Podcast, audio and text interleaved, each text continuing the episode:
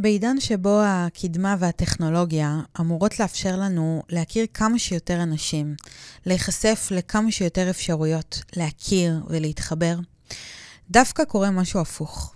השפע הגדול מקשה עלינו.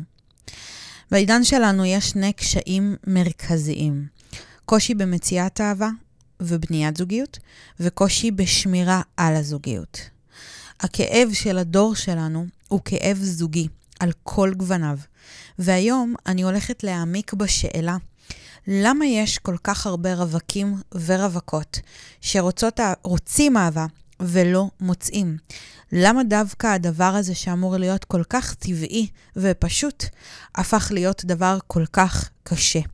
אז פתיח ומתחילות. שלום לכולן וברוכות הבאות למדברות יחסים, הפודקאסט שיעזור לכן לרפא, לחזק ולבנות מערכות יחסים בריאות ואוהבות. בכל פרק נדבר ונעמיק על סוגים שונים של מערכות יחסים, אהבה, אהבה עצמית, ניגע בדפוסי התנהגות, תבניות חשיבה, עולמות הרוח והתודעה הגבוהה. אני רונה בבו, מורה דרך לאהבה ומערכות יחסים, מייסדת ואהבת ומנחת הפודקאסט הזה, שנולד מתוך רצון לעזור לנשים להיטיב את מערכות היחסים שלהן ולהאיר את הרבדים העמוקים שמשפיעים עליהן. העולם שלנו מבוסס על מערכות יחסים, כולנו מנהלות מערכות יחסים, אבל בשום מקום לא באמת לימדו אותנו עליהן, וזה התפקיד שאני לקחתי על עצמי. בפודקאסט אני חולקת איתכן תובנות וכלים שעזרו לי ולמאות נשים שזכיתי ללוות בשנים האחרונות. מתוך כל הידע המקצועי שרכשתי והניסיון המעשי מתוך מציאות חיי וחייהן. הכאב הכי גדול שלי הפך לשליחות שלי, ואני מתרגשת להשפיע ולהעניק בחזרה לעולם בפלטפורמה המופלאה הזאת. מדברות יחסים מתחילות עכשיו. טוב, אז אני ככה עושה איזשהו גילוי נאות, שהפרק הזה נולד מתוך איזושהי שאלה שקיבלתי באינסטגרם, ו... השאלה הזאת היא באמת אה, שאלה שחוזרת על עצמה לא מעט פעמים, גם בקליניקה, גם באינסטגרם, גם משיחות, אגב, רנדומליות, אגב, גם עם אנשים נשואים ונשואים באושר. זה משהו שהוא ידוע לכל, וזה משהו שהוא מאוד מאוד ניכר. תראו, אפשר לראות את זה אפילו ברמת המקצועות החדשים שנולדו, אם זה מקצועות כמו שלי, שאני מורה דרך לאהבה ומערכות יחסים, עוזרת לנשים פנויות למצוא אהבה, לשמור על שלום הבית. אמ, אם זה כל מיני מאמני זוגיות, קואוצ'רים, מטפלים. יש באמת כל כך הרבה היצע. בהיבט של אה, נותני השירות והאנשי מקצוע. ובאותה נשימה אנחנו יכולים גם לראות שנולדו אפילו תוכניות טלוויזיה שמתעסקות בדבר הזה, נכון? אהבה חדשה, חתונה ממבט ראשון. אתן בטוח מכירות בדיוק כמוני, וזה לא סתם, זה באמת מספר על הקושי הגדול שיש בעידן הזה ובדור הזה. זה לא סתם איזושהי, אה, איזשהו פינוק מסוים או תחושה אישית של אישה כזו או אישה אחרת. זה באמת קשה יותר מפעם. ואני רוצה להסביר למה, מאיפה הדבר הזה נולד. מאיפה הקושי הזה נולד? אז קודם כל בואו נבין שבעצם הדבר הזה קשה מיסודו. חז"ל כתבו כבר בגמרא, וקשין לזווגן כקריאת ים סוף. זה הציטוט. קשה זיווגו של האדם כקריאת ים סוף, זה איזושהי אינטרפטציה שעשו למשפט הזה, אבל ככה הוא נכתב, וקשין לזווגן כקריאת ים סוף. מה הכוונה? למה הדבר הזה קשה עוד מיסודו ונכתב עוד כבר בגמרא, נקבע כדבר קשה? אז הדבר הזה קשה מיסודו בגלל שני סיבות. בגלל, אה, אפשר להגדיר את זה כשתי סיבות, סבבה, בואו נגדיר את זה ככה. הסיבה הראשונה, היותנו הפכים. גבר ואישה זה לא מעניין בכלל כמה מנסים להפוך גברים ונשים לשווים. אנחנו לא שווים. ואני אומרת את זה ממקום באמת הכי פמיניסטי שאת יכולה לחשוב עליו, שאתן יכולות לחשוב עליו. אני לא מתביישת להגיד, אני אישה שמעצימה נשים ומאמינה בהעצמה נשית. יחד עם זאת, אני מבינה לעומק מה זה גבר ומה זה אישה. אני גם כל הזמן ממשיכה להעמיק בתוך הלמידה, וככל שאני לומדת, אני מגלה כמה שאנחנו לא שווים. וזה בסדר. מבחינתי זה בסדר, כי אני מבינה שאנחנו לעולם לא יכולים להיות שווים מעצם היותנו, מאיך שנוצרנו. כמובן, אני גם מלמדת על זה לעומק, על ההבדלים המוחיים, הביולוגיים, הכימיים, המבניים, האישיותיים וגם התפקידים שלנו. לא נועדנו לאותם הדברים, אין לנו את אותו ייעוד בעולם. ומעצם הדבר אנחנו לא שווים, אנחנו אפילו אפשר לקרוא לזה הפכים. אנחנו הפכים שמשלימים. איך אפשר לראות את ההשלמה? אפשר לראות את זה ממש בחיבור, אפילו באקט מיני, אפשר לראות את זה ממש באלמנט החדירה. זאת אומרת שגבר הוא חודר והאישה היא נחדרת, זה לא סתם, תראו את אברי המין שלנו, איך הם נוצרו בדיוק מושלם, שהגבר הוא זה שחודר והאישה היא זו שנחדרת, שקע ותקע. ובלי החיבור בין השקע לתקע לא יכול לעבור חשמל. בדיוק אותו הדבר כאן. אז, אז קודם כל, מעצם היותנו הפכים, הדבר הזה קשה. זה, זה מינוס ופלוס, זה חיבור שהוא לא קל, מעצם הדבר. למה? כי אנחנו תופסים את העולם אחרת, אנחנו חושבים אחרת, אנחנו מתנהגים אחרת, אנחנו אפילו מדברים אחרת, אנחנו צריכים אחרת. אני יכולה אפילו לשתף, אה, מתוך איזשהו תהליך שאלעד ואני עושים, ש... שככה משהו שהתבהר לי ממש מול העיניים, זה אפילו ברמה שדיברנו על, אמ, על סוגי הבילויים עם חברים. יש משהו שהוא מאוד אה, נשי, וזה רגע הכללה שהיא מאוד אה, גסה ומכלילה, אבל היא גם מבוססת באמת אה, מעצם היותה. אז יש משהו ב... בחברות הנשית, בחברות נשית ובבילוי ביחד, נשים ביחד, שזה משהו שהוא יותר שיחתי, בדרך כלל אנחנו נדבר הרבה, אנחנו אנשים, אמ, אנחנו אה, אה, אמ, יותר ניגע אחת בשנייה, לא במגע אה, לאו דווקא פיזי, אלא ניגע במובן העמוק של המילה. זאת אומרת, אנחנו נקשיב אחת לשנייה, אנחנו אה, נתעניין אחת בשנייה, אנחנו נשתף אחת את השנייה. יש הרבה אלמנט שיחתי, רגשי, תקשורתי, בחברויות נשיות, ו... והרבה פעמים זה גם לא חייבים מפגשים. זאת אומרת, חברות נשית יכולה גם להתבסס בעיקרה על שיחות טלפוניות, וגם המפגשים הם יהיו מפגשים של נגיד קפה או כוס יין או דברים ש... שהם רגועים, אבל שיחה צריכה להיות. אצל גברים, לעומת זאת, תראו כמה אנחנו שונים. אצל גברים אין כמעט מפגשים שהם לשם השיחה. אין כמעט שיחות שהם לשם השיחות. השיחות יהיו סופר קונקרטיות. מה העניינים, מה קורה, מה המצב הכי... נפגשים, כאילו בדרך כלל השיחות יהיו שיחות תיאום של משהו. שוב, זה מכליל, כמובן שיש גם שיחות שהן יותר שיחות נפש אצל גברים, אבל רגע כדי להמחיש את הרעיון של, אה, של ההפכים שאנחנו, אז אני נותנת רגע המחשה שכולנו נכיר אותה, גם מי שלא נמצאת היום בזוגיות. אז אנחנו נעדיף בילויים שהם יותר מבוססים תקשורת, שיחה אה, ואינטימיות, וגברים יעדיפו... אה, מפגשים שבהם עושים משהו, יש משהו חווייתי, יש משהו, אלמנט פיזי. אז אנחנו הפכים באמת בכל כך הרבה פרמטרים. אה, אם זה באיך שאנחנו בנויים, אצלנו האיברים, איברי המין, איברי הרבייה, אה, הם, הם מופנמים, זאת אומרת, הם קורים בתוך הגוף, הם נמצאים בתוך הגוף. ו... אצל הגבר, איברי המין, איברי הרבייה, הם מוחצנים, הם מחוץ לגוף. אנחנו יכולות להסתכל על עוד כל כך הרבה פרמטרים, אבל נראה לי שאנחנו, שדי העברתי את הרעיון. אז אנחנו הפכים, ומעצם היותנו הפכים, זה מאוד קשה. אומרים שגבר ואישה חיים ביחד בבית שיש בו שלום והם מסתדרים, זה בגדר נס, זה מעל הטבע. כי הטבע הוא שהם לא הסתדרו. לכן יש כל כך הרבה פערים וקשיים בזוגיות, כי זה דבר שהוא לא פשוט כשלא מבינים את העקרונות, שלא מבינים את הדבר הזה שהוא... הוא מתחת לאף שלנו, אנחנו הפכים, אנחנו צריכים ללמוד להסתדר, זה לא דבר שאמור להיות לנו טבעי. אז זאת הסיבה הראשונה, היותנו הפכים הופכת את החיבור בינינו, את הזיווג שלנו, את מציאת הזיווג, לדבר קשה. כי אנחנו ננסה להבין גברים דרך חשיבה נשית, וגברים ינסו להבין נשים דרך חשיבה גברית. אותו דבר לגבי עולמות החיזור, אותו דבר לגבי עולמות התקשורת. אז כל הדבר הזה הוא כבר מושתת על פער. הסיבה השנייה הם פערים נסיבתיים, לא פערים אה, ביולוגיים, כימיים, אה, אה, פיזיים.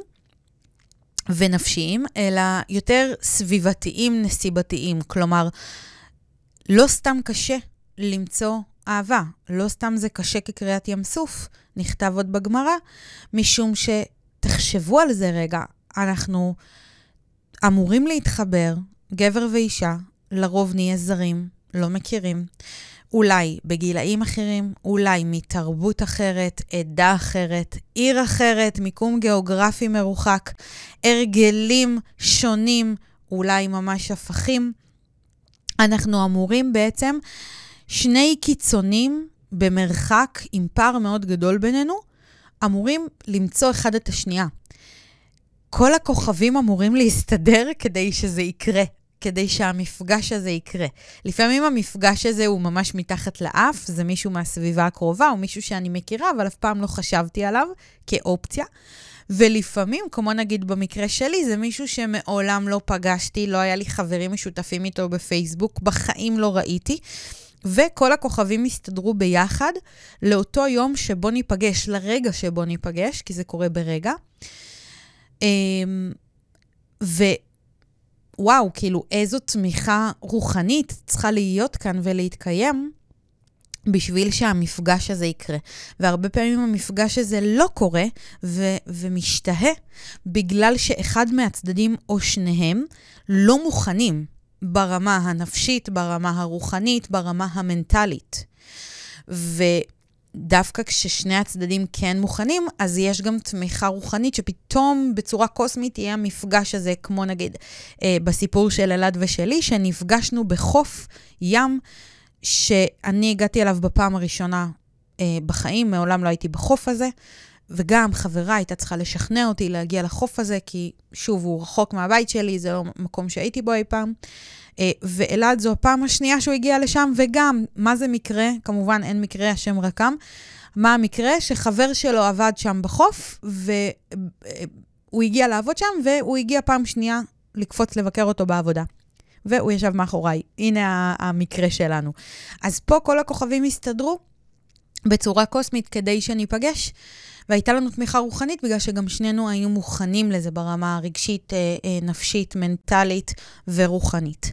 אז פערים נסיבתיים, עוד פעם רק נסכם, זה בעצם כל המסביב. זה הפערים הגיאוגרפיים שלנו, לפעמים פערי גיל, פערי תרבות, פערי עדה. אה, וגם, כמו שאמרתי, פערים מנטליים, רוחניים, נפשיים ורגשיים. זאת אומרת, אם את כבר מוכנה ובשלה ועברת תהליך ועברת התפתחות, ואת אפילו בוגרת שלי, או בוגרת של איזשהו תהליך uh, שעברת כדי להכין את עצמך ולקדם את עצמך לזוגיות, וזה עדיין לא קרה. אני רוצה להרגיע אותך ולהגיד לך שהרבה פעמים באמת יש עניין של פער בינך לבין הגבר שלך. זאת אומרת, הוא צריך לעבור עוד איזשהו תהליך של הכנה בשביל שתוכלו להיפגש, כדי שהוא יוכל להכיל אותך ואת הזוגיות שלכם. ולפעמים הוא המוכן ואת זו שצריכה לעבור את התהליך. תהליך. אז זו גם קריאת השכמה לטובת מי שמעולם לא עברה שום תהליך ושום דבר לא משתנה אצלה. כן, אל תוותרי על זה, לכי, תעשי איזשהו תהליך. לא משנה אם זה עם איש מקצוע או תהליך עם עצמך, אבל תעבדי על עצמך, על להכין את הכלי שלך, את המיכל שלך, לפגוש את אותו גבר, להכיל את האהבה שלו, להעניק לו אהבה, להיות הכי טובה פשוט. הגרסה המתקדמת והמתפתחת של עצמך. כי זוגיות גם ככה תפתח אותך, אז תתחילי להתפתח ולהיכנס להוויה הזו של אישה בזוגיות. ואם כבר עבר תהליך, אז אל ייאוש, מה שנקרא. אל תתייאשי. תדעי שהרבה פעמים זה באמת חשבונות שמיים, ובאמת רגע יש איזשהו פער ביניכם, וכדי שתהיה זוגיות מוצלחת, צריכים להכין אותו. אז תזכרו גם את הדבר הזה, ולפעמים הפערים האלה, אלה הפערים ש, שרגע משהים את המפגש. מה אפשר לעשות כשמדובר בפערים אה, נסיבתיים? אז אפשר לעשות כמה דברים. קודם כל, לפתוח את הראש ו... לחשוב, להתהלך בעולם מתוך איזושהי תפיסה שאומרת, אני יכולה להכיר בכל מקום מכל מקום. זאת אומרת, אין מגבלה. הבורא הוא המזווג זיווגים, ומשמיים כל הכוכבים יסתדרו בשבילי כדי שאני אפגוש את האחד הזה, כדי שניפגש. אז אם משמיים יתמכו בנו וכל הכוכבים יסתדרו לטובתנו, אני לא צריכה לדאוג אה, מפאת פערי אה, גיל או פערים גיאוגרפיים. אני רק צריכה לשמור על open mind, על, על ראש פתוח, שאני יודעת שזה יכול לקרות בכל רגע, מכל מקום. אין מגבלה פה. הדבר הנוסף, אה, זה באמת... אה, אם לצורך העניין עברת תהליך ואת יודעת כבר שעבדת ועשית, ו... ואת לא יודעת מה עוד את יכולה לעשות, אני מציעה לך דבר אחד, והוא לא קונבנציונלי, וזה פשוט להתחיל להתפלל על הבן זוג שלך. להתחיל להתפלל עליו בכל יום ולברך אותו, ולבקש מבורא עולם ומהמדריכים הרוחניים שלך ומהיקום, פשוט שיכינו אותו, שיעזרו לו בתהליך ההכנה ובמפגש ביניכם, שהוא יגיע מוכן, שיעזרו לו ויתמכו בו בתהליך שלו. פשוט תתפללי עליו, כי גם ככה הוא, הוא יגיע, וכשהוא יגיע, את תתפללי עליו, נכון? אז בואי נקדים את הזמן, בואי נתמוך בו רוחנית כבר מרחוק. ואם הפערים הם מגיעים מתוך זה שאת לא עברת שום תהליך ואת יודעת ששום דבר אצלך לא השתנה, בשנים האחרונות, את רצה על אותו אה, תסריט, את, את פשוט אותו דבר ושום דבר לא השתנה בך, אז קדימה, תתעוררי, צאי לעשות איזשהו תהליך עם עצמך. תתחילי לחקור את עצמך, את התפיסות שלך. לא חסר אופציות, לא חסר אנשי מקצוע, לא חסר גם אה, אה, אפשרויות ללעשות את זה לבד. יש את כל הידע שבעולם. פשוט תחליטי ותביני שאת יכולה לגשר על הפער ולקדם את המפגש הזה, להשפיע עליו. אז ככה מגשרים על פערים.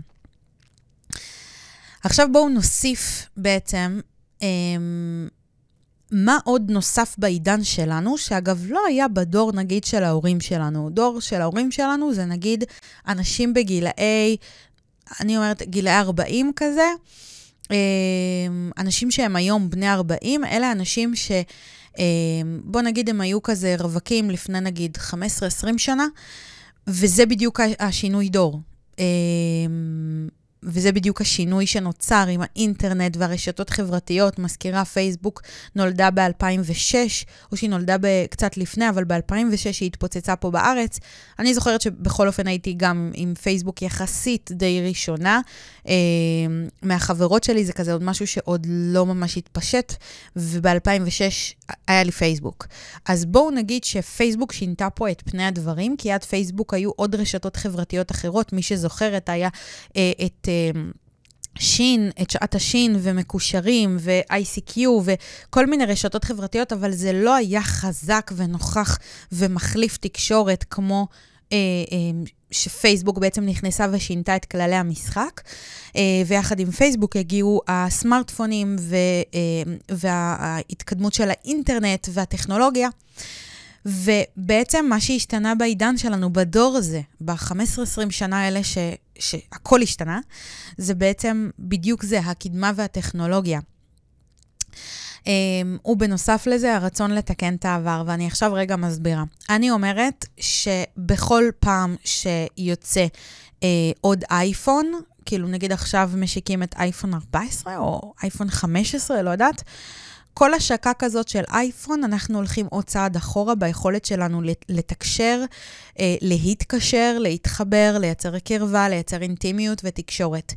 בעצם הקדמה והטכנולוגיה הם נולדו מתוך מקום של לעזור לנו, לפתח אותנו, להתפתח. יחד עם זאת, מה שקרה זה שבעצם אה, אנחנו הלכנו אחורה, זאת אומרת, כן התפתחנו בהיבט הטכנולוגי, יחד עם זאת הלכנו אחורה, אנחנו ברגרסיה בהיבט החברתי. בהיבט התקשורתי. והטכנולוגיה והקדמה, מה הם הכניסו? הם הכניסו את הרשתות החברתיות ואת האפליקציות אה, ואתרי היכרויות. ובעצם אנשים פתאום כמו קצת אה, הזניחו באיזשהו מקום את ה... אופציה של להכיר בחיים המציאותיים. זאת אומרת, אנחנו, מה אנחנו עושים? אנחנו בכל מקום. מגיעים לאיזשהו מקום או נוסעים לאיזשהו מקום, אנחנו לא נוהגים, ולפעמים גם לצערי הרב, גם כשאנחנו נוהגים, אנחנו תקועים מול המסך. אנחנו בתוך המסכים, אנחנו כמעט לא מסתכלים על אנשים, לא אומרים שלום, לא מדברים, אה, בטח לא מחייכים לזרים, חס ושלום. מאוד מאוד קשה. מאוד קשה לייצר את החיבורים. גם כשאנחנו נמצאים במקומות בילוי, אנחנו יכולים לראות את זה כל הזמן. אנחנו נראה שולחן של אנשים, ו... אנשים בטלפון, אנשים כל הזמן או מתעדים את מה שהם עושים, או נמצאים בטלפון ומעלים ומפרסמים את התיעוד שלהם. זה פשוט פגע בנו, זאת אומרת, ההתפתחות, הקדמה, הטכנולוגיה פגעה בנו. עכשיו, מעבר לזה שאנחנו שאובים לתוך המסך, ואנחנו אה, כל הזמן בעצם עסוקים בעולם הווירטואלי, בסטורי של אנשים, בפרופיל של אנשים, בחברים של האנשים בפנים, בתוך הרשת, אנחנו גם חשופים ליותר גירויים, ליותר אפשרויות. כלומר, הקדמה והטכנולוגיה יצרו אצלנו איזשהו שפע. בהתחלה זה התחיל כשפע אמיתי, היום זה כבר הפך להיות אה, אשליית שפע. עכשיו, השפע הזה, אשליית השפע הזו, מה היא עושה? היא בעצם גורמת לנו לחשוב שכל הזמן יש משהו אחר, או טוב יותר, או שאנחנו מפספסים. מי שמכירה את המונחים, אני גם מלמדת עליהם, פומו ופובו. פומו, fear of missing out, זה הפחד לפספס. פובו, זה ה-fear of better option, זה הפחד מאופציה טובה יותר, שיש אופציה טובה יותר, ואני בטעות אה, אדלג עליה, אפספס אותה. אז בעצם אלה התופעות הסטרס, החרדה החדשה שנוצרה כתוצאה מאשליית השפע הזו.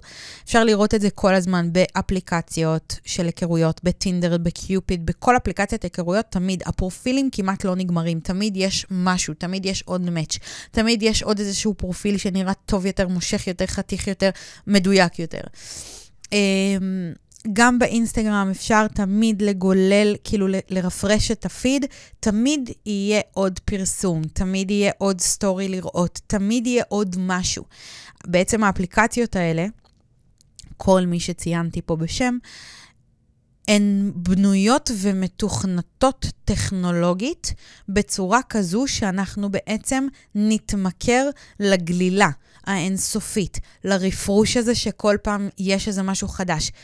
הורמונלית כימית במוח, במילה אחת מה שקורה, זה שבעצם משתחררים לנו הורמונים אה, כימיקלים, שבעצם משפיעים על התחושה שלנו, של הסיפוק, של ההתרגשות, של האדרנלין, של ה... כל מה שמעורר אותנו, כל מה שגורם לנו להרגיש בעצם טוב.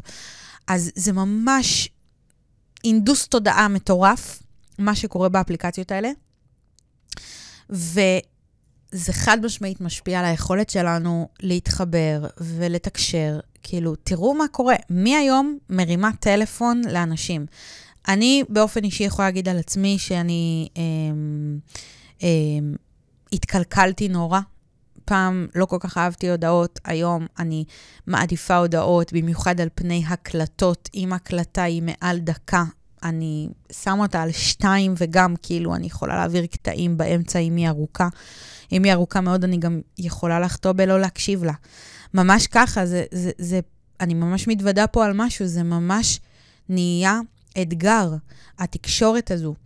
ואני יודעת שאם לא הייתי מפתחת ולומדת יכולות תקשורת ועובדת בזה, אז אני יודעת שגם היכולת שלי לתקשר עם אנשים ולהתחבר הייתה נפגעת, הייתה מתנוונת, כי מה קורה? אנחנו בעצם מרגילים או מחזקים איזשהו שריר מסוים, וזה לתקשר בצורה מסוימת, אם זה אה, טקסטים ואם זה אימוג'יז. כאילו, אנחנו יכולים לעשות שיחה שלמה של הקלטות, אבל אנחנו לא נרים שנייה טלפון. אמ, אם זה ברכות יום הולדת, מי מתקשר היום לברך? לצערי, כן, אני אומרת את זה. אני, אני משתדלת כן להתקשר, אבל אני גם חוטאת בלשלוח הודעה. במקום רגע להתקשר ולברך את הבן אדם, אז אני אשלח טקסט. עכשיו, על פניו זה נשמע כאילו, אז מה הבעיה, רונה? למה לא לשלוח טקסט? מה הבעיה עם זה? זה לא שיש בעיה, בעיה מתח... זה לא שיש בעיה בלשלוח את הטקסט, הבעיה מתחילה כשרק זאת האופציה היחידה שבה אנחנו מתקשרים. שפתאום כשאנחנו צריכים להרים טלפון או לנהל שיחה, או פתאום כשאנחנו שנייה הולכים רגע לעולם תוכן אחר, או לתחום אחר, או מערכות יחסים אחרות שהן נגיד רומנטיות, היכרויות, דייטים, שם פתאום אנחנו נבהלים, שם פתאום אנחנו לא מצליחים לתקשר, שם פתאום העניין הטכנולוגי הוא מהווה אתגר, הוא, הוא העקב אכילס שלנו, כי אם אנחנו לא יוצאים מהאפליקציות האלה ומההרגל אה, הזה של להתכתב, אז אנחנו בהיכרות לא נגיע לשיחת טלפון. זה יהיה כאילו מוזר להגיד בוא נדבר בטלפון. ואני רואה, כי אני רואה תלמידות שלי, שאנחנו מדברות על זה, נגיד במקודשת, יש לנו שיעור שלם, שאני אה, ממש מלמדת על אה, אה, דייטים ראשונים, אפליקציות, התנהלות נכונה בתוך אפליקציה, התנהלות נכונה בדייטים ראשונים. ו... אני, ו- ואני, ותמיד, כמעט תמיד עולה השאלה הזאת, כאילו, של איך אני מוציאה אה, את ההתכתבות איתו מהאפליקציה לטלפון. כאילו, איך אני עושה את זה בלי שאני יוצאת מוזרה, או, או לוחצת, או you name it, לא משנה מה. אז זה, זה, זה הפך להיות אתגר. הרי אם לא היה לנו את האופציה הזו, והיינו, והייתה רק אופציה אחת, וזה נגיד טלפון, שיחה, אז מן הסתם אנחנו מכירים, אז אוקיי, מכירים באתר, ובואו נחליף טלפון, וברור לנו שהשלב הבא זו שיחה טלפונית, אבל מה קורה? זה כבר לא כזה ברור, וזה אפילו הפך להיות די מוזר לדבר בטלפון. או שיש איזה אישיו, כאילו, נדבר בטלפון, לא נדבר בטלפון. אני כל הזמן פוגשת את זה, אני כל הזמן אה, נותנת מענה על הדבר הזה, וכמובן שאני מלמדת איך, איך מובילים לשיחת טלפון, ו... ו... ו... זה, תתפלאו לשמוע כמה זה די פשוט. אמ, אבל למה זה הפך להיות דבר מורכב? כי שוב, השריר הזה לא מספיק מיומן, הוא התנוון, הוא ממש הידלדל בהתקדמות שלנו עם הקדמה. ועכשיו אני רוצה להעמיק במה זה אומר הרצון לתקן, כי התחלתי בזה שאמרתי שבעידן שלנו נוספו הקדמה, הטכנולוגיה ורצון לתקן את העבר, ובגלל זה בדור שלנו, ב-15-20 שנה האחרונות, זה הפך להיות הרבה יותר קשה מפעם. אז מה זה רצון לתקן את העבר? אני מתכוונת בעצם אה, רצון לתקן את העבר, העבר הכוונה זה הפטריארכריה, שזה בעצם, אה, למי שלא מכירה את המונח הזה, זה שלטון האב במשפחה. זה, זה התרגום של המונח הזה. ובעצם זה, במילים פשוטות, מצב שבו הגבר הוא עליון, הוא אה, אה, חזק יותר, נחשב יותר אה, מאישה, ושהוא שולט באישה. עכשיו, מה קרה בעצם? היינו במקום לא מאוזן, קיצוני. זו התקופה אה, של הפטריארכריה, שבעצם גברים היו אה, חזקים, שולטים. אגב, עד היום הנתונים מראים שגברים משתכרים ב-30% יותר מנשים. על אותם תפקידים, אה, ועדיין אנחנו לא במקום שוויוני בהיבט הזה. וכשאני אמרתי שאנחנו לא שווים, אני לא התכוונתי להיבט של אנחנו לא שווים אה, להרוויח או להשתכר באותה משכורת על אותו תפקיד. ממש לא, אני חושבת בדיוק ההפך. אני חושבת שאנחנו כנשים אה, מסוגלות לעשות הרבה יותר דברים מאשר גברים. אני חושבת שגברים הם מצומצמים ביכולות שלהם, והם מותאמים לתפקידים מאוד ספציפיים. אני יחד עם זאת גם אומר שזה לא מגיע ממקום שמקטין גברים, אני באמת מעריכה ואוהבת גברים, והם נבראים בדיוק כמונו אנשים. אני פשוט מב... מבינה וחוקרת ולומדת לעומק את, ה... את התפקיד שלהם, את הייעוד שלהם. את המבניות שלהם. ולכן אני מבססת את דבריי על המקורות היהודיים, הקבליים, אפילו המדעים. אז אני באה ואומרת דבר כזה. בעבר היינו בחברה פטריארכרית שבה גברים היו שווים יותר מנשים, עליונים על נשים, שולטים על נשים. ומה שקרה זה שבעצם המצב הקיצוני והלא מאוזן הזה אמ, יצר איזשהו מצב קיצוני ולא מאוזן אחר, שזה בעצם העידן הפמיניסטי. שזה בעצם אה, התקופה שאנחנו נמצאות בה עכשיו, שזו קריאה והתאגדות של נשים אה, להיות שוות לגברים. ובעצם אני חושבת שהן מחטיאות למטרה, אותן, אותן אנשים, אותן קבוצות נשים, כי בעצם הן קוראות ל, אה, לשוויון מתוך אה, תפיסה שאומרת אנחנו שווים. ואני באה ואומרת, תקראו לשוויון, אבל לא ממקום שאנחנו שווים, אלא מתוך מקום שאומר, אני לא גבר, אבל יש לי יכולות אחרות שהן לא שוות פחות מגבר. אני חושבת שהן מחטיאות למטרה במסר שלהן, וזה איזושהי, אה, אה, איזשהו דיוק קטן, לפחות באיך שאני חושבת ומאמינה, ואני... אה, זה בסדר גמור אם יהיו מאזינות שלא מקבלות את דעתי ולא מסכימות איתה. אני פשוט באה ואומרת דבר כזה. מתוך הרצון לתקן את העבר הפטריארכרי, את, את החברה הפטריארכרית שקידשה את עליונות הגבר, מה שנוצר זה בעצם נשים שרוצות להיות עליונות על הגבר. זאת אומרת, הן שוב הולכות למקום לא מאוזן, לקצה שני, שבעצם האישה היא השולטת, היא החזקה, היא העליונה. ואיך? איך זה נוצר? זה נוצר על ידי אה, התפתחות, למידה, השכלה, אה, עצמאות. עבודה, השתלבות במעגל העבודה, ובעצם קריאות לשוויון כאשר אנחנו לא שווים. עכשיו, מה שקורה זה שבעצם, אם נרצה או לא נרצה, ועכשיו בלי רגע להביע בכלל דעה, מה אנחנו חושבות על הדבר הזה, רק נסתכל ברמת מצב נתון, אוקיי? הסתכלות אובייקטיבית, התבוננות, מה שנקרא, אנחנו נראה שמשהו השתנה. יש חוסר איזון, שלא נאמר בלבול, בין המינים. נשים הפכו להיות קצת גברים, וגברים הפכו להיות קצת נשים. עכשיו, יש פה איזושהי בעייתיות מסוימת, כי אני באה ואומרת, תראי, אם את מגדירה את עצמך כאישה פמיניסטית, כאישה מתפתחת, מתקדמת, אישה, את יודעת מה?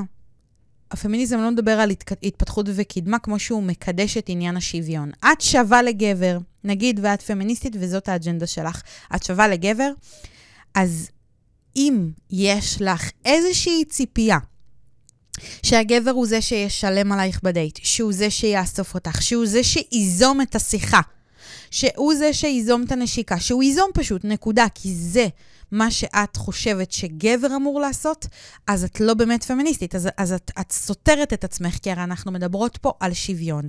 ופה באמת נוצר הדיסוננס בין הרצון שלנו, נשים, להתפתח, להתקדם, להיות עצמאיות, להיות שוות בין שווים. אל מול הרצון הרומנטי הישן ששייך לעולם הישן של גברים שיחזרו ויהיו אה, אה, יוזמים ואקטיביים ובעצם גבריים. ואז נוצר פה בלבול, זאת אומרת, גם שלנו אנשים, שמצד אחד אנחנו רוצות ככה, מצד שני אנחנו רוצות את ההפך, זה תלוי סיטואציה, נכון? אם זה תלוי, אם זה דייט או, או מקום עבודה, אז אנחנו נרצה רצונות שונים, ואנחנו נחשוב דברים שונים, שלפעמים סותרים אחד את השני. ומה קורה לגברים למען השם? מה הם מרגישים, חושבים, עוברים? זאת אומרת, רגע, אז את רוצה להיות שווה אליי, אבל את רוצה שאני אתן יותר ממך, שאני אזום, שאני אשלם, שאני אהיה אה, אקטיבי. למה? אבל את אומרת שאנחנו שווים. אז כל הדבר הזה, זאת אומרת, הניסיון, באמת, הרצון, ה- ה- אני חושבת שזה התחיל מדבר מבורך וטוב, ואיפשהו התעוות בדרך, הרצון הטוב, המבורך, לדאוג לנשים, ובאמת אה, ליצור מצב מתוקן שבו לנשים יש מקום, ולנשים יש תפקיד, ונשים, מגיע להן, הן ראויות, והן מתפתחות, והן מתקדמות, ולומדות, והן עצמאיות, והן משכילות, אני חושבת שזה זה הלך לכיוון הלא נכון והתעוות. אני לא מאשימה, אגב, את מי, כי יש פה גם עוד צד שאומר, רגע, אבל סליחה, הנה עדיין במקומות עבודה יש פערים, למה? אז אני לא מחפשת אשמים, זה גם בכלל לא הנושא של הפרק, לא לשם כך התכנסנו, אני רק מציגה כאן דברים. ואני באה ואומרת דבר מאוד פשוט, יש כאן בלבול אצל כולם, גם גברים וגם נשים, והבלבול הזה מפר את האיזון. בסופו של דבר, כמו שאמרתי בהתחלה, אנחנו לא שווים, והניסיון שלנו לעשות בכוח, לכפות על המציאות איזושהי שוויונות, איזשהו שוויון, כשהוא לא יכול להתקיים מלכתחילה, כבר מפה נוצר עוול מאוד גדול לשני המינים. והעוול הזה מייצר בלבול, מייצר ריחוק, מייצר חוסר איזון. ובעצם כל אחד לא יודע מה תפקידו בכוח, מה הוא מצפה מעצמו, מהשני. נוצר בלבול מאוד מאוד מאוד גדול, ו... ובעצם אנחנו, אנחנו רוצות לשאוף להיות במקום שבו אנחנו מבינות, לומדות באמת, מה זה גבר, מה זה אישה, לא ממקום uh, סקסיסטי, לא ממקום פמיניסטי או שוביניסטי, לא ממקום של הגדרות, אלא ממקום של למידה והכרה במה זה באמת גבר ומה זה באמת אישה. למה נועדנו, מה התפקידים שלנו, מה ההבדלים בינינו. כשאנחנו מבינות את זה, אנחנו חומלות את זה יותר. זה מה שההבנה עושה. ובעצם, תחשבו על זה רגע, שרק הסעיף הספציפי הזה של חוסר הבנה, ששוב, זה חוסר, כאילו זה חוסר הבנה שמגיע מחוסר ידע. בשום מקום לא באמת מלמדים אותנו מה זה גבר, מה זה אישה. אני תמיד כשאני מלמדת במקודשת וגם בקליניקה, אני מלמדת ממש לעומק, מוח גברי, מוח נשי, מבניות, ממש מבנה אה, פנימי של אישה וגבר, צרכים, סגנונות תקשורת, אני ממש מעמיקה לתוך הדבר.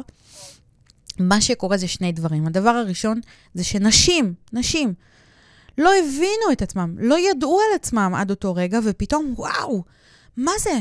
אני פתאום אשכרה מבינה את עצמי, אני, אני לומדת את עצמי, אני סקרנית לעצמי, יש לי תשובות, יש לי הקלה, אני מבינה מה זה המערכת הזאת שנקראת אני, אישה, שהיא מורכבת והיא עמוקה והיא מסובכת לפעמים. לנו, כנשים, אנחנו הרבה פעמים לא מבינות את עצמנו, וזה באמת נובע מחוסר ידע. חוסר ידע וחוסר הבנה, חוסר בקיאות. כנ"ל לגבי גברים, אם אנחנו לא יודעות מה זה אישה, איך נדע מה זה גבר? אגב, תתפלאו לשמוע, אבל גבר זה אחד היצורים הכי פשוטים בטבע. במיוחד כשזה מושווה לאישה. במיוחד ביחס לאישה זה עוד יותר פשוט. ותמיד כשאני מלמדת את זה, אני, אין, אין, כל, כל התלמידות שלי צוחקות. במקודשת זה ממש צחוק גדול, כי פתאום הן רואות את ההבדל ופתאום הן מבינות ואומרות, וואו, איזה יצור מורכב אני. וזה לא מורכב מתוסבך, זה מורכב מרתק. במילה אני רק אגיד, תחשבו על זה, הגוף שלנו מייצר חיים בתוכו, ובסופו של דבר מוליד, יולד אדם שלם לעולם שנוצר בתוכו. זה פלא הבריאה, זה הכי קרוב לאלוקים. אז תבינו רק את העוצמה של מה זה אישה. אני כן רוצה להגיד אה, עוד מילה לגבי עניין של מעמד האישה ותפקיד האישה. אמרתי שאני מבססת את, ה, את הידע שלי ואת התכנים שלי הרבה פעמים על, על יהדות וקבלה, וזה לא על דת, אלא ממש על, על רזי היהדות, על העומק של היהדות, על, ה, אה, על הסודות של היהדות. ואני יכולה להגיד לכם שככל שאני לומדת ומעמיקה פנימה לתוך פנימיות התורה, פנימיות היהדות, אני, אני מגלה כל פעם ומקבלת חיזוקים לגילויים האלה, שאישה ביהדות, ביהדות אבל המתוקנת, לא היהדות הזו שעיוותו בדרך רבני שקר ושליחי שקר ומשיחי שקר. היהדות האמיתית היא בעצם ממליכה את האישה. זאת אומרת, ביהדות האמיתית, האישה היא מלכה. היא המלכה בארמון, היא עקרת הבית, זה מלשון היא עיקר הבית. זאת אומרת, עליה מבוסס הבית, עליה מושתת הבית. יש לה תפקיד עצום, לא רק בבית שלה, לא רק בחינוך ילדיה, לא רק בזוגיות עם בעלה, אלא ממש בעולם. והעוצמה הזאת, העוצמה הנשית, העצמה הנשית, וואו, כמה שהיהדות האמיתית והיפה כמה שהיא תומכת ב, בתפיסה הזו וכמה שהיא ממליכה ומעצימה את האישה. אז uh, דעו לכן שבדיוק כמו שעיוותו בדרך רעיונות יפים, כמו פמיניזם, כמו רצון באמת ל, ל, ל, להתפתחות והתקדמות וצמיחה, uh, ככה באמת uh, עיוותו בדרך רעיונות יפהפיים. של אה, מה זה בכלל אישה, ואיך מתייחסים לאישה, ומה התפקיד האמיתי של אישה. אז אה, עיוותים יש לנו בכל מקום, ולכן מאוד מאוד חשוב ללמוד, להחכים, להרחיב אופקים, בכל מיני צורות. יש באמת הרבה מאוד צורות שבהן אה, אפשר לצמצם את הפערים. אז אפשר באמת ללמוד מה זה גבר, מה זה אישה, אפשר ללכת להרצאות, לקרוא ספרים, לראות סרטונים, אה, לעבור הדרכות, אה, לפתח את היכולות תקשורת. באמת, אפשר לקחת כל אלמנט כזה שדיברנו עליו פה ולהתאמן עליו, לפתח אותו, ללמוד לתוכו, להעמיק בו, להתמחות בו.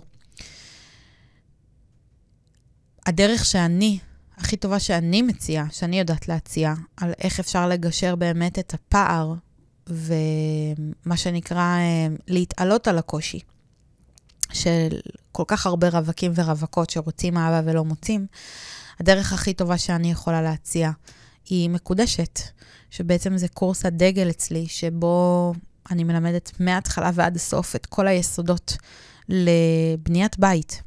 ו... וכמובן, את כל הפרטים אה, אפשר אה, למצוא בתחתית של הפרק, בתיאור שלו. וזו באמת אה, תוכנית מיוחדת במינה, שהבוגרות שלה, המשתתפות שלה, כולן קוצרות פירות וחוות שינויים מטורפים כבר במהלך הקורס, בפרט אחריו. ותמיד הן מעידות שזה קורס שהוא משנה חיים. אז uh, תודה לאל שהיה איתי ביצירה של הקורס הזה, וכמובן uh, לכל הפרטים אפשר לקרוא בתיאור למטה. ואני רוצה להגיד שהיה לי עונג גדול, אנחנו הגענו לסיום הפרק, אימא'לה ואבא'לה, זה עבר ממש ממש מהר. אז כמו תמיד, אני רוצה להודות לכן שהאזנתן עד כאן, תודה. אם התחברתן ואהבתן את הפרק, אז uh, בבקשה תשתפו אותו עם נשים שאתן אוהבות, שהייתן רוצות לחלוק איתן את התוכן החשוב הזה. אני כן אבקש מכן לדרג את הפודקאסט איפה שאתן מאזינות לו. זה ממש חשוב לי. זו הדרך שלי להגיע בעצם לעוד אוזניים, לעוד לבבות, לעוד נשמות ותודעות. אם יש לכן שאלות לגבי הנושא של הפרק, אז כמו תמיד, אפשר לכתוב לי במייל, הוא מצורף בתיאור של הפרק למטה. Uh, למי שרוצה לקבל עוד תכנים מעמיקים, אז אפשר למצוא אותי בכל הפלטפורמות, באינסטגרם, בפייסבוק, ביוטיוב, אפילו בטיק טוק. אה, וכמובן שאני יותר מממליצה להירשם אה, כמנויות, כחברות קהילה בקהילת אהבה במייל. כל חמישי אני שולחת סרטון חדש ובלעדי רק לקהילה. זה כמובן ללא עלות. וכמו תמיד אני אומר ש... אם את רוצה לעבוד איתי בצורה מתקדמת ואת לא יודעת מאיפה להתחיל, אז כל הפרטים על כל התוכניות והמסלולים שאני מציעה לעולם מפורטים בתיאור של הפרק למטה. תגללי ופשוט תראי את כל מה שאני מציעה. תודה שהייתן איתי כאן היום. אנחנו נשתמע בפרק הבא. אני שולחת לכן מלא מלא אהבה ונשיקות.